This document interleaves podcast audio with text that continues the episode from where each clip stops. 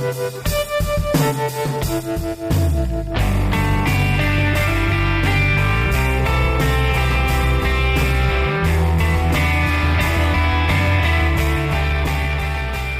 Hello and welcome to 30 Years Later. Uh, I'm one of your hosts, Chris Chafin. Uh, it's just me tonight because um, Ricky doesn't know that I'm doing this. No, uh, of course, I'm only doing it on Ricky's orders. He told me to do it, so so he told me to do it. That means you have to listen to it. Um, What you're going to hear in just a second is a recording of a live show we did just this past Sunday at Nighthawk Williamsburg for the 30th anniversary of Buffy the Vampire Slayer, um, a movie I had seen a million times. We made a bunch of great jokes about it in the introduction, which uh, wasn't recorded. So you'll just have to imagine them. They were things like um, Ricky said, Welcome to our celebration of the life and legacy of Joss Whedon. I said, Yes, by being here, you're all consenting to the fact that you think Joss Whedon fucking rules. Those were great. And like I said, just just imagine even more of them. Um, this is, of course, because there's been many uh, accusations that Joss Whedon has been an abusive person in the workplace from basically every female lead he's ever worked with, from Sarah Michelle Gellar to Gal Gadot, and like literally everyone in between. Um, so um, for this episode, our guest was the fantastic Merritt K, who is an editor at this great video game website called Fanbyte. Uh, I have written for Fanbyte before. It's it's a great publication. Um, Merritt writes a lot about Destiny, which he seems to like spend a lot of time playing. Um, I was also obsessed with that uh, video game, but uh, I'm like thankfully was able to like kick the habit a little bit because I had this stretch where I was unemployed and playing Destiny like like so many hours a day and I knew what schedules the different events were happening uh, and it was it wasn't it wasn't a great place for me. Um, but so Merritt very graciously uh, came to the show and it was great to meet her in person and I think we all had a really great time. So I should also say a uh, big thank you to Christina Capiocho who is a past guest on this show and is a programmer at Nighthawk and is the reason we get to do these great events there. Um, I, am a huge fan of Nighthawk personally. Uh, it's this great theater here in New York City where you know they serve food and that kind of stuff. But it, it, it honestly, like Nighthawk invented that kind of thing. Anyway, um, we, like I said, we had a great time. Uh, you're going to hear the trailer for the movie. And then after that, our live discussion at Nighthawk Williamsburg. Uh, we'll be back in two weeks with a new movie. And before then, we should be uh, posting a new episode to our Patreon theoretically it's going to be about uh, the Doom generation, or maybe like all of Gregg Araki's movies, but we haven't recorded it yet. We'll figure it out later. Uh, this is Buffy the Vampire Slayer. I just met this girl named Buffy. I'm Pike. Pike isn't a name, it's a fish. I liked her, even though she seemed kind of flaky. But as it turns out, you have been chosen, Buffy. To do what? To stop the vampires. Does Elvis talk to you? When things started getting weird around here. Are we having a nightmare? You threw a knife at my head. And you caught it. She was the one person I could really count on. Kill him a lot. Hi. Hi. What are you doing here? What am I doing here? I'm saving your butt. That is a bad guy. Can we go, please? The Slayer is unmasked. Let's finish it. I think this relationship has potential. Hi. How's it going? You're obviously having a bad hair day. If she can just get rid of those other guys in her life. Stab him in the heart! Kristy Swanson. I am so sure. Donald Sutherland. Ah! Ah! Paul Reubens. Ah! With Rutger Hauer and Luke Perry. Buffy, you're not like other girls. Yes, I am. Buffy, the Vampire Slayer. I didn't even break a nail. Directed by Fran Rubel Kuzui. Thanks for sticking around. Uh, we have a podcast. It's called 30 Years Later. This is Chris Chafin. Say hello, Chris. Hi, everybody. Hello. Thank you for coming. Thanks for sticking around. Um, and And this is Ricky Camilleri. He's my co host. yes, Yes. this is Merritt. He's our guest today to talk about Buffy the Vampire Slayer from 1992, right? Yes. Yes. Um, so we host a podcast. It's called 30 Years Later. Every week or so, or whenever we sort of get it together. It's every two weeks. It's it's like clockwork every two weeks. Not really. It's like whenever I It get it together. Literally every two weeks. but yeah. Uh, and we talk about a movie that came out 30 years ago, give or take that week, maybe around that period of time. And um, Buffy is for me a strange movie uh, because, like the last movie we did, Damon Wayans is no Mo Money, Mo Pro, or just Mo Money. I, for some reason, had like a VHS copy of of that and this at the age of like six years old.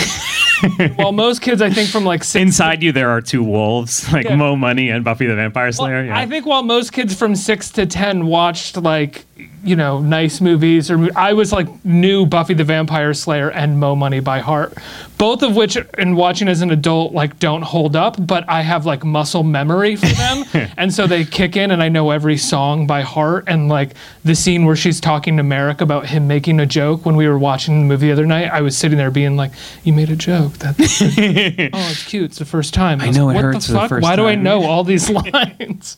Um, it's interesting too because in the run up to doing this, you claim to have no memory of or affection for this movie at all. And then I started watching it, and I was like, I've seen this thousands of times. I think. Uh, what is your relationship with with this movie? Uh, this is the first time I've seen this movie. This is the second time I've ever seen it, and the first time in like mm, probably 15 or 20 years. Um, I I saw the TV show growing up. Um, well, actually, when I was like in high school and college, so like a little later. I think I, I started watching it after it had ended, um, and sort of binged the whole thing. And very important to me in like my freshman year of college, like many such cases. Um, and then this movie I hadn't seen until yeah about 15 years ago, and um, just not memorable. Actually, when I, I I until I looked it up for this, I was like, oh, Joss Whedon didn't do that, right? This was just some weird movie that he was like, what if I did a TV show of that? uh, and then I was like, dis- kind of dismayed to find out that no, it was him all along. This was always, like- always has been.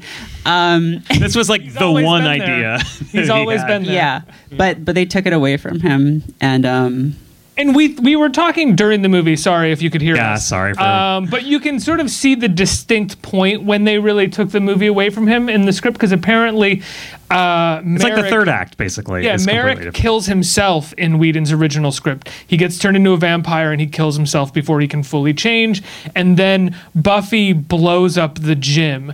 I'm not necess- I'm not sure if she goes like full Heather's. I in the had a original memory of that. or- I thought that happened, and I think maybe I was confused because there's a flashback in the show Yeah. to her burning down the, or or they talk about it, and I was They like, oh, that's it, what yeah. happened. That's how this movie ends. And I was expecting Lothos to get up again after he just like pulls his cape over his face, and it's like, no, that's that's it. He's done. That was, by the way, an amazing death that he got Very to pull. He just pulled his cape over his face very gently, and I- Mm. I mean, but yeah, no, it is funny the way Joss Whedon treats the movie, and because obviously Buffy, the show was so successful, went on for so, such a long time, but he just kind of the movie is like a prequel to the show, but he just has the things happen in the prequel that he wishes would have been in the movie. So yeah, they in the first episode they're like, oh, I burned down the gym in my old school, which is like not at all what happens in the movie. Well, I think you can see where things really go off the rails with with the studio's version of the script when um, Lothos comes out and meets Buffy for the first time, is told that Buffy is the Slayer,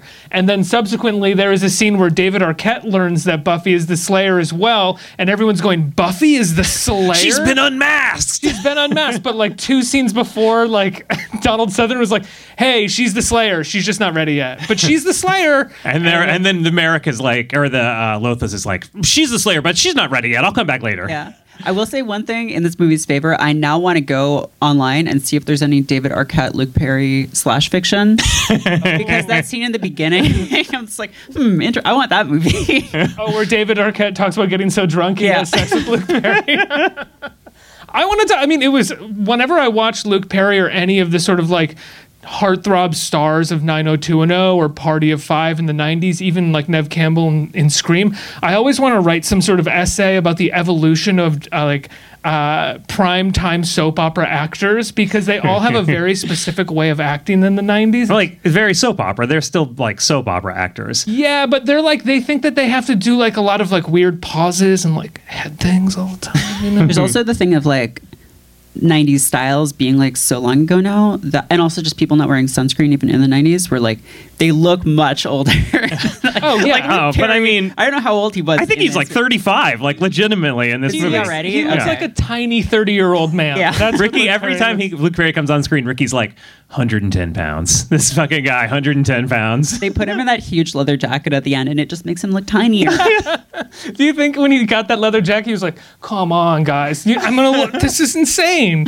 He's like walking around set, going like, "Look at this fucking thing! Look at me!" Um, in terms of this like t- taking place 30 years ago there's this period of time in 90s movies and i think it probably uh, culminates in clueless where they actually finally get it done well because clueless is you know i think when you go back as an adult and watch clueless it stands the test of time. But this idea of taking what adult men thought was 90s teen talk and turning it into like really great lines. Like there are some great lines in this movie that Yeah. are just sort of like a stylization of how an adult male comedy writer assumes young women talk. Like you know, like What a homeless. what a homeless. Uh, I Get out of my facial. Like what's your sitch? Like all of those. It's like someone's like, look, okay, so Valley girls talk like this, but I have to make it somehow make it interesting. Joss is like these girls at the mall. You won't believe how they talk to each other. It's completely fucking crazy. I went up and talked to a group of teenage women at the mall, And they said, were "What a very homeless," strange. to me. Very strange. I oh. invited them to a graveyard. None of them came. That was the other thing is that apparently Whedon's big problem was Donald Sutherland, and Sutherland was improvising or do, had his own take on the character. And I feel like Sutherland's take on the character was probably right. Like Sutherland kept being like, "No, I'm in a women's locker, a girls' locker room. I have to be kind of weird." And Joss Whedon was like, "No, you don't understand. You're the head Slayer." And he was like, "But I'm in a teen girls' locker room. I have to like go like this." for no fucking reason in the middle of the scene. Oh my Um, god. Yeah, that was sort of what I was focused on Donald Sutherland consistently. I thought he was good. I thought he's great in the And movie. he's really fun. He's just like real weird, like totally out of place. And this is supposedly like the reason that Joss Whedon walked off the movie was like he didn't feel his Yeah. dialogue was being respected enough. And all the producers of the movie are like, "Do you understand that Donald Sutherland is in our movie? yeah. Like, did you see JFK? Like he's in this movie that we're making." He's doing a like body snatchers thing here, just except just like turned up to eleven, just walking around like a weirdo and like seven layers. and, Right, like even in training, he's in the same outfit. Like she's yeah. training. Also, outfit, what is that? How, what is that building that they're training in? I know. Where is that? Like, what location? In is the 90s, if you had no source of studio? income, you could just live in like an entire floor of a hotel. That's and it was fine. Yeah. Yeah. I think we're just supposed to assume, yeah, that's where Merrick crashes, and he's been crashing there for like 1400 years or Yeah, something yeah. like that, right? Yeah, Apparently, he dies and is reborn again. I thought he was just Oh, immortal, right. but no, He's like he, the Slayer. he dies and then he comes back as a baby who's like, gotta train that Slayer. Mom, get out of my way. I gotta go train. that At what point in his He's got he's got terrible grades in school. He's like, what does this have to do with training a Slayer? None of- yeah, at what point in his in growing up does it occur to him that he has Right, to train yeah. the Slayer? Yeah. So, okay, the seriousness thing, though, I wanted to bring that up because um, one thing that I noticed in this movie that I really like is that uh, the main character is like kind of a total like dumbass for most of it, which Like is Buffy, great. Yeah, Yeah, Buffy's great because like I, I think this is a Joss Whedon like driven problem in Hollywood now where like every action movie where there's like a female lead or like side character she's always like hyper competent like action girl like that's the role of like every Marvel character like every like you know other like action like the gray man has a character like that and um Oh, you saw that? yeah, I haven't no, I seen that didn't. yet. I edited a review of it, uh, so I got it secondhand. Um, but like, we don't let like female leads be dumbasses anymore, and I think that's really a problem. like It's this- actually- this, like action girl, like strong female character thing that Joss Whedon really just was like drove into the ground throughout the '90s and 2000s. Like that's great, but also like it means that you're like have this really narrow mold like you have to be what- so competent. You can't just be like a uh, regular fuck up. It's and- not fun. Like just like yeah, like and you have this character evolution in this movie that is like kind of fun and interesting, and like the character retains some of that charm by the end, which is is cool, I think. And Joss Whedon's like, no, they're not taking the mythos seriously enough. No, this will not do. I mean, I guess Buffy in the show is probably trained. I've never actually seen the show, but like Buffy in the show is actually trained by the end of the first episode. So for the entirety I mean, entirety she of the has series, some she's of the like she has some of the back and forth of I want to be normal and blah blah blah, but it's a, like a lot more '90s angsty. That's a very X-Men kind of uncharitable normal. impression of Buffy. I really don't appreciate. It.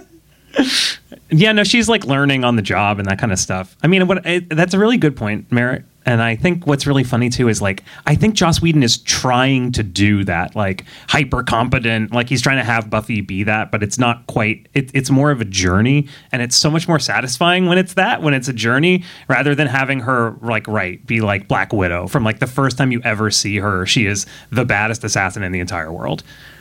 We don't really get the training montage in movies anymore, right? Where someone gets plucked out and then suddenly has to become the badass. I mean, they do. I guess like the spy, like the recent Spider-Man movies have some of that. Like, there's always such a fucking douche.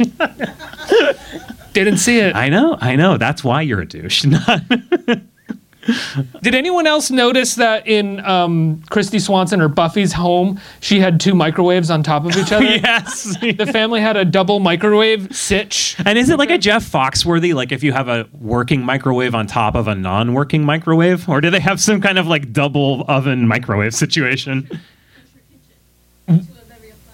Really? really? Is that it? Oh my god. So is that still common? Do people still? Wow, I know. I had no idea. Wow. So Buffy's supposed to be Jewish? Yeah.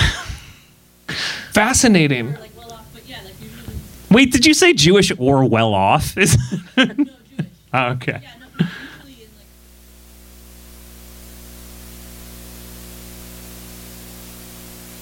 Right, sure, like milk and meat, right? Yeah.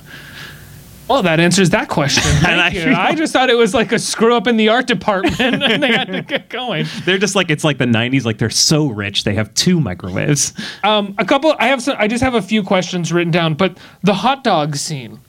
What happened? She picked up a butter knife and then sliced up the hot dog, and everybody and Luke Perry almost threw up. Right. And then the scene ends, which is sort of a running theme in this A movie. lot of it. And then the scene ends. You kept doing that that in the script. Scenes kept ending, and you kept being like, "That's it."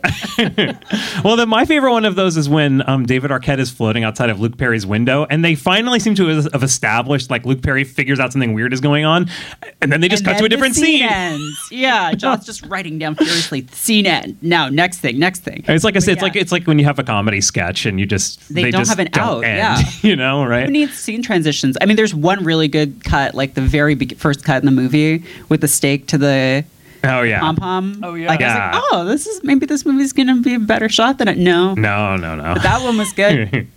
I like my favorite part of the scene with David Arquette floating is that at the top of the scene when he's first knocking on the window, he keeps looking over his shoulder like someone p- could potentially see him floating. But within seconds of the scene, he's suddenly floating and dancing and like does not give a shit if anyone sees him. Well, that's the character's journey, Ricky. I think you're seeing him really like come to accept himself as a vampire. I do like the idea too that this because you're he's operating on this kind of like vampire blood hunger level, and that he's just turned into a vampire. He's just woken up and he's like, oh, I need to fucking drink someone's blood and kill them. Like. Oh, like my buddy'd probably be cool with that. Like I should just go over. like he's cool. We're buds. Like we can just go over. Okay, we just got the five minute warning, Ricky. We should like do the questions real quick. Oh yeah, the questions, but also real fast cameos. If anyone noticed a bunch of cameos. Oh my in God, movie. amazing. We've Ben Ben Affleck. Affleck is oh in my, it. that was actually him. Ricky Yeah. Lake. Oh my god. Ricki Lake. And I mean, Lake. this is a cameo that I feel like barely anyone would notice, but Thomas Jane is the fellow, the fellow mechanic. Apparently, this was going to be part of the movie, like as originally conceived. They wanted to have like Mick Jagger and David Bowie be vampires in the movie, but it, the movie has a six million dollar budget. So guess what? That did not happen. They were like, no. uh, okay, so at the end of our podcast, we ask uh, three questions of uh, of ourselves and of our guests. And um, what's the first question? it's just, it's real simple. What was your favorite part? Yeah, what was your favorite part of the movie? The match cut at the top of the movie. That match cut was really good. I do. I just like. I just wanted more David Arquette the whole time. He's great, I was like right? that scene at the end when he's like, "Ah, come on, we'll start a vampire band. It'll be cool." I'm just like, just give me that movie. It's it's called Only Lovers Left Alive. It's a great movie. yeah, I would highly recommend it. Um, my favorite part of the movie is, I, I mean, I, I genuinely like the scene with Donald Sutherland where he tells a joke and she gets all soft. It's with it. cute, actually, right? Like you genuinely see them connecting as uh, characters. I, I had a moment with it with the movie this time where I've never noticed this before, mostly because I think when I used to watch all the time I was a child. But as an adult now, there is a sort of there's a scene where Buffy gets on a motorcycle and she's verbally assaulted by the bikers, but in a very specific way. And at the same time, her her wardrobe is changing in the movie, and I was kind of like, what? I got sort of taken aback and was like. The, this movie feels conscious of something that I don't feel like I want it to be Yeah, conscious right. of at this point. Is that when the biker says, "You're a dyke, I'll tell the world"? yes. And- but at the same time, like Buffy has had this like transition. She's from- grunge now. She's like grunge now, yeah. And I just thought that that was like weird that they would insert that while at the same time Those her were the two wardrobe- acceptable aesthetics in that was it, 90s. yeah, if you either were Valley or purple grunge, like, lycra and yeah. uh, yeah, like our flannel shirt. Uh, Chris, what's your favorite part? I mean, this is also, really. to be clear, the biker part is not my favorite part. I mean, that's kind of what just happened. Is that you I was just trying to find an area to talk about it again. Um, I mean, for me, my favorite part is just when um, it's in the scene where uh, Donald Sutherland is in the women's locker room and he goes, like Columbo, he goes, Oh, actually, just one more thing. And he throws a dagger at her head and she catches it and he goes, Great. Which is just the way that he plays that tiny clap. So so beautiful to watch and you got angry about this man's performance in the movie like I joss did, whedon not yes. you joss whedon Don't right look at me and just imply I'm Joss no he's great he's great he's fantastic Um, the second question we ask is um, is what was the most 90s thing about this movie? Because, you know, we came up with this podcast a few years ago called it 30 Years Later and completely forgot that it was the year 2000, uh, to 2020 Oh my and we would be Ricky. talking about movies from the 90s for the next 10 years. So, yeah, genuinely had not occurred to us. yeah, But yeah. What is the most 90s thing about this movie? Oh my god! I mean, the I feel like the first like twenty minutes, like the mall scene, Yeah. and then like the weird like kind of bronze, like the bronze equivalent cafe restaurant weird Cafe Blase. cafe blase. yes, yeah. It's like very nineties, but also very like California nineties. I feel like. Yeah, I, I think the way that the mall looks at the beginning of the movie is very 90s. If you think about like Fast Times at Ridgemont High, all of the mall stuff in that movie looks kind of grimy and grungy because like malls hadn't become what they they were still like local vendors I feel like. And the mall in this is clearly going to be like all of these huge corporate uh, cor- these huge corporations so it looks extremely slick and polished and all of their outfits look very pristine and that to me feels like a very 90s depiction of, of mall culture except maybe mall rats which is maybe the depiction of mall culture I don't know I mean, it's funny because I always think of uh, Bill and Ted as being like the best mall movie because there's that whole chase sequence through the mall, which is like fantastic. Um, I always talk about clothes, and I mean, I did love the clothes in this. Like, especially Buffy's clothes are really great. Um, the, the her commitment to like big Daisy motifs is so good, and also Hilary Swank, who you didn't mention in the. If she's not a cameo, she's like one of the main That's characters. the thing. There's a diff- there's the cameos, and then there's also just like people in the movie that you're like, what? This person went on to like a much better career than this movie implied. Hilary Swank is playing like the bad mean girl in this movie, which is really funny. But yeah, she has these gigantic daisy earrings, which are fantastic. I mean, Buffy's like purple lycra underneath her like yellow cheerleading outfit. That's so great. And even like the uh, Luke Perry outfits at the end, where he's wearing like a banded collared shirt, a vest, maybe another shirt, and then like a gigantic leather jacket on top of it. So fantastic. And that, that this is the reveal of hot Luke Suppose Perry. it's possible to make him look bigger than he is. He's gotten up to He's running around most of the movie. He looks like Peter Pan or something, like like just in these drapey pirates. It's very weird. Boy, he'll never grow old. Uh, we have one more question that we ask because I, I know we have to wrap it up. Yeah, but we'll done. is, um, what do you feel like we've grown out of that this movie that this movie does? Usually, people's answer for that can be anything, can be stylistic, but oftentimes people are like, because it's the '90s, it was racist. That's usually, or it was sexist or something. But you can. Say Or I mean, I'll I'll go first because this is something we haven't talked about, but meant to talk about, which is like this. It's Joss Whedon. You know, it came out. Joss Whedon was very abusive to people throughout his entire career. Like basically the female lead of everything he's ever done, from Sarah Michelle Gellar to Eliza Dushku to Gal Gadot, have all like said he's abusive and terrible don't and think weird. Kristy Swanson has. the Kristy Swanson has not. But no. update on Kristy Swanson. She's like currently campaigning for Matt Gaetz somewhere. yeah, she's, a, big Trumper, huge right? Trump, yeah. huge Trump supporter. Yeah, but um, there's this edge of like not sexual violence, but kind of like sexual nastiness in this movie, where you can say that it's it's in, it's in trying to be empowering in some way because it's like Buffy is fighting against it. But like, how many people say bitch in this movie? like, it's kind of off-putting to have the vampire keep going like, "You little bitch." Well, that's also such a '90s thing. It, that like calling a the the insult bitch in the '90s was like the same thing as like the nut punch. It was like that was like all movies had for some reason. Like if a woman had to be insulted, a character would use would use that word against them. Because it never anything else. It was supposed to be kind of like ironic-ish, but like not. I, I, but yeah, I was definitely put off how many times I heard bitch in this movie. And I could definitely see Joss Whedon being like, oh, and then he's going to say, like, you bitch. And it's like, that, that's great. Rut- Rutger Hauer does it with a little bit of style.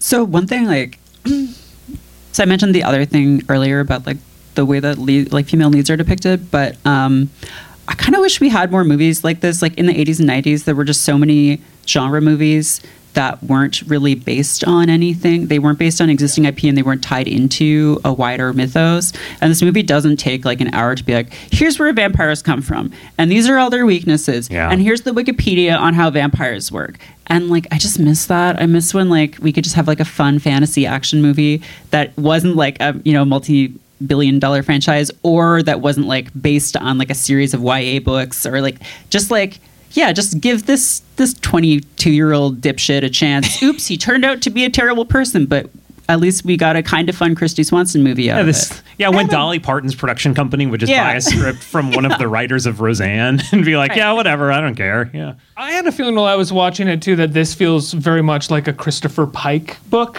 in some way. Like I don't know if anybody read those movies growing up or remember the the covers of them, but like there is something very specific to the colors of this movie and the style and the way that it's PG-13 and flirting with maybe an R rating at some points that feels very much like a, a Christopher Pike and Luke Perry's character is named Pike, so I thought maybe that was It's like a little my sub reference. rosa, yeah.